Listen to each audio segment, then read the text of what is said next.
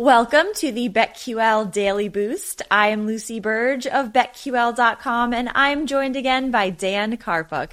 We have a tremendous odds boost for you on this Friday the 13th on Giannis to score over 15 and a half points in both halves against the Celtics. This is boosted to plus 125 at BetRivers. I, Giannis can do anything. So I love the value in him to put up any number, but 15 and a half, go over on that. The value in this is outstanding. As a couple of Celtics fans here, we don't want this to happen. Let's just right. be upfront about that. But right? you have to think However, with your head. Exactly. The value is definitely there. So in this series, Giannis has averaged 14.6 first half points in 19 second half points. Jeez. 19 second half points. That's not nothing to scoff at right there. No. This sense of urgency for the Bucks is pretty high here. I mean, the Celtics obviously have their backs against the wall, but the Bucks don't want to return to Boston no. for Game Seven, especially after they barely stole Game Five there. So we, I don't even want to talk about that. But, uh, but you know, the, they, Giannis and company know that they need to take care of business here, and so I expect him to take a lot of shots, a lot of high percentage shots, as he always does, right around the rim. And for those reasons, you know, he he has the track record that proves that this is a valuable bet. So I think that this getting this at plus 125 makes a whole lot of sense tonight. Absolutely. There's definitely a sense of urgency for the Bucks because Giannis and company are realizing this Celtics team, they can't just walk all over them. Like the Celtics team is for real. So absolutely there's urgency. Get that at plus 125 at BetRivers and head to betql.com slash boosts to see all of today's best odds boosts. Also, of course, follow us on Twitter at Daniel Karpuc and at Lucille Burdge. My favorite bet today leads right from this odds boost. Celtics plus one and a half no at the Bucks. I think I love this. I think it will be a close game. If not, I'm Giannis will keep it close with that odds boost. But the Celtics need this win. It it goes without saying. They absolutely need this win. They have shown sparks of greatness. Jaylen Brown, Jayson Tatum putting up points, and Marcus Smart, even Al Horford aging in reverse. He is Benjamin Button, Al Horford here, and like just little sparks of greatness. And if they all come together in one in this game, this would be just a fantastic win. And the luck of the Irish could be on their side on Friday the 13th. So I see I at the gibbous moon waning or waxing on a Friday the 13th in the middle of Mercury in retrograde. I don't see how the Celtics do not cover this spread plus one and a half at the Bucks. I'm going to be rooting for that bet, certainly. I'm going to go Grizzlies, Warriors over 220. So BetQL is listing this as the best bet. I definitely agree. Not only did Memphis just show that they could explode offensively without Ja Morant in game five when they scored 134 points. That was crazy.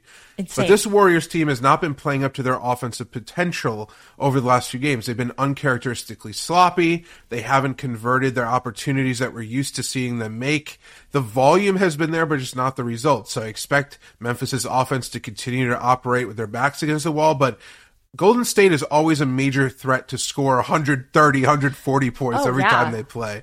If if Steph Curry, if Draymond Green, you know, is able to facilitate properly and get the ball to Klay Thompson, Jordan Poole, you know, we've seen all of these guys explode. And three of the five games in this series have gone over 220 points. I expect that to happen again in Game Six here in a less sloppy and higher scoring battle in Golden State. Absolutely. Turning to baseball, also, Cubs money line minus 105 at the Diamondbacks is one I'm really liking today.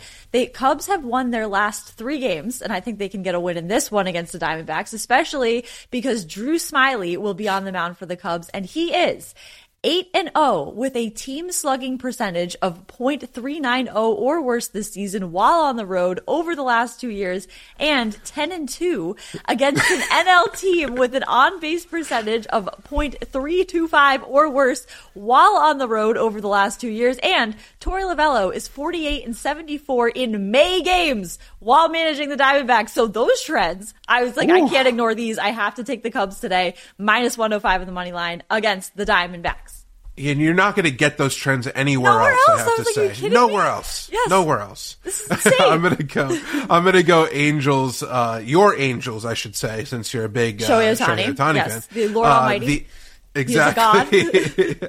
Angels minus one and a half runs at the Athletics. So The Angels are 21 and 12. They're clearly better than the Athletics. They're, the Athletics are 14 and 19 overall, but there are numerous factors here on Los Angeles' side that suggest they'll cover the minus one and a half runs in this matchup. First, Oakland is 3 11 and 1 against the spread at home this season.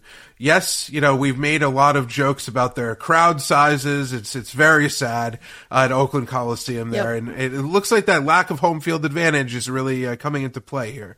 But second, Angel starter Daulton Jefferies is one in five with a 5.22 ERA. He stinks. Yes, he, he, he has no strikeout ability. Uh, he has 10 less strikeouts than innings pitched. Guys like Mike Trout, Shohei Ohtani in this Angels lineup should absolutely feast on him.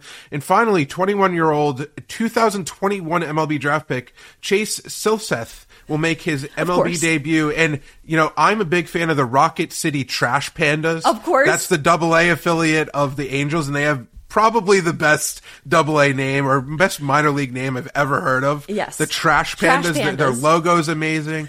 In 26 innings pitched there this season, he has a 1.73 ERA.